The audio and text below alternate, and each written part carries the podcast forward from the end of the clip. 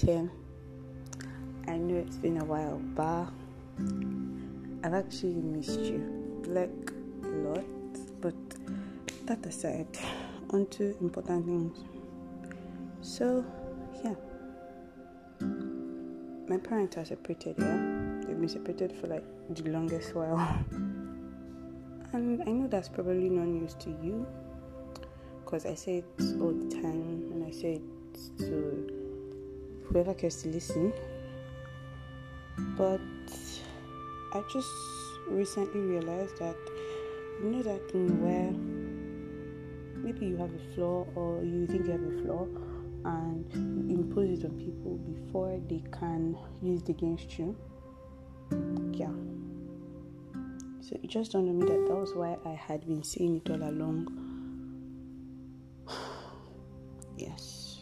Why I had been saying all along, and I guess Abba is really in my neighborhood, and not even in my neighborhood, in my heart, and clearing out all the spaces that never even knew was locked. So yeah, it is what it is apparently. So I didn't even realize that this was what I was doing until like when I started taking church seriously and started making new friends from church and one day I was just randomly thinking about it and I was like, oh wow, I don't know anything about my friends' families and they don't know anything about mine. And for one, for like a while, I was thinking in my head, okay, do I want them to know this?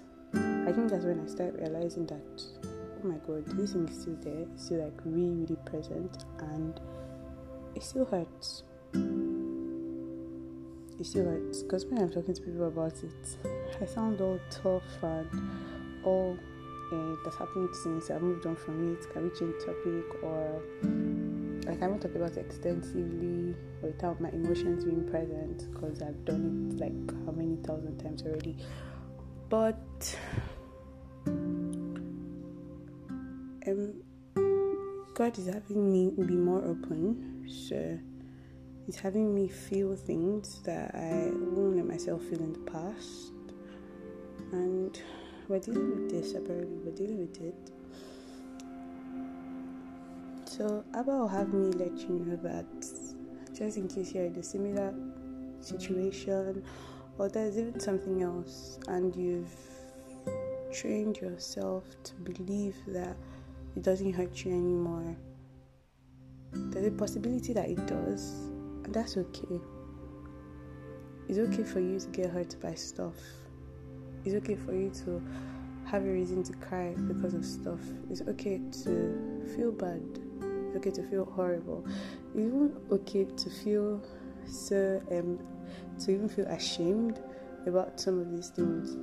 I mean, for crying out loud, it wasn't your fault. These are things that haven't completely happened to you.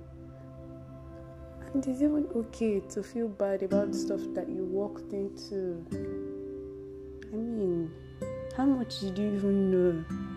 We're so quick to um hold ourselves to like a high standard and make ourselves feel horrible once things go wrong. But really, how much of life do you even know to know that okay, this thing is definitely wrong and it'll end up that way?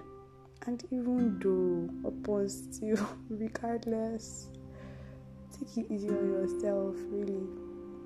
Take it very easy on yourself. There's that there's the fact that I've also been trying to like transition. I think transition is a huge word, but I've been trying to um, get us talking about more personal stuff like on this space, but I wasn't sure how to go about it. I think that's when I went to and look for trouble, and then Abba had me just he just told me while I was praying at the program I went for like one or two weeks back. He just told me that this is where I'm going to start from. This is how how I would begin to talk about it by finally talking about stuff that has bothered me for the longest time and even gotten to an extent where I completely deceived my mind into believing it wasn't bothering me anymore. So yeah, I guess this is where we are. We're going to be dealing with this stuff.